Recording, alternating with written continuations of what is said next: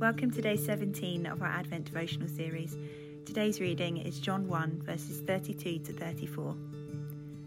Then John gave this testimony I saw the Spirit come down from heaven as a dove and remain on him. And I myself did not know him, but the one who sent me to baptize with water told me, The man on whom you see the Spirit come down and remain is the one who will baptize with the Holy Spirit.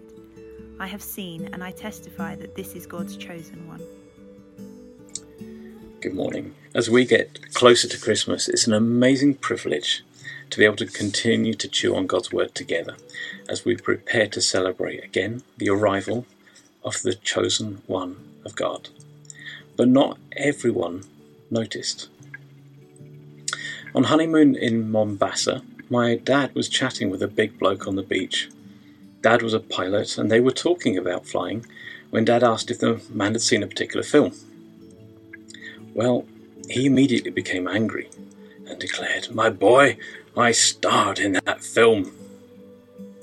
Dad did not realize he was talking with acclaimed actor Robert Morley. Perhaps you've spoken with someone famous without realizing it too. Well, isn't it amazing that for about 30 years, many people have grown up with and lived alongside Jesus? And they had no idea who he really was. But Jesus was not indignant. This was his plan. Paul referred to Jesus emptying himself. He was undercover, if you like, but undercover in plain sight. See, Jesus had been people's friend, neighbour, carpenter. And have you ever wondered how awesome his carpentry was?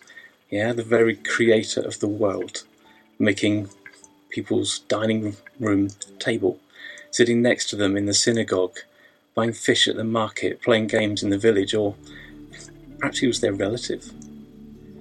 But his identity and his glory was hidden from them until the Holy Spirit revealed Jesus to John. For two days now, we've heard the declaration that Jesus is the Lamb of God the fulfillment of so many prophecies from Abraham holding a knife over his own son to Egypt and centuries of prototype sacrificial lambs. Now, another prophecy is nearly fulfilled. Joel told us that God said, I will pour out my spirit on all people. Your sons and your daughters will prophesy, your old men will dream dreams, your young men will see visions. John was not the um, not only told who Jesus was by the Spirit, but he saw the same Spirit descend on and remain with Jesus. The same Spirit who was to be poured out on all God's people. Not only do we see in this scene God's Spirit orchestrate everything to fulfill the promises and plans of the Father, but he declares through John that Jesus would fulfill that prophecy. John's baptism was a symbol of spiritual cleansing, but he knew Jesus would bring us much, much more.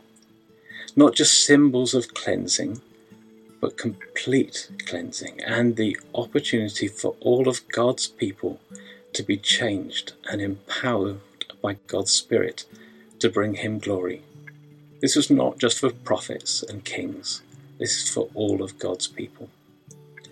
Now, depending on which paper you read, Brexit is either the start of a brave new world or the end of the world. But Jesus gave the world a new deal that is literally out of this world. We are so blessed to be living after Jesus' work was fulfilled. And John knew it meant big changes. His time had passed. His whole life's purpose was to prepare for Jesus' coming, and he's done it. John testifies to us that Jesus is the promised Messiah, the chosen one of God, and in him is the fulfillment of all the promises. Let us keep praying for the Jews who have not recognized the Messiah yet, and for the rest of our world that is desperate to find satisfaction in anything but Jesus. that the Spirit would open their eyes too. And for ourselves, let's pray for a fresh, fresh vision of the real Jesus. If you have time, perhaps read a little of Revelation, maybe chapter 1 again, to refresh your thoughts and to revel in the glory that is His. Christmas is not about celebrating a baby, but the start of the most pivotal point in the history of the world.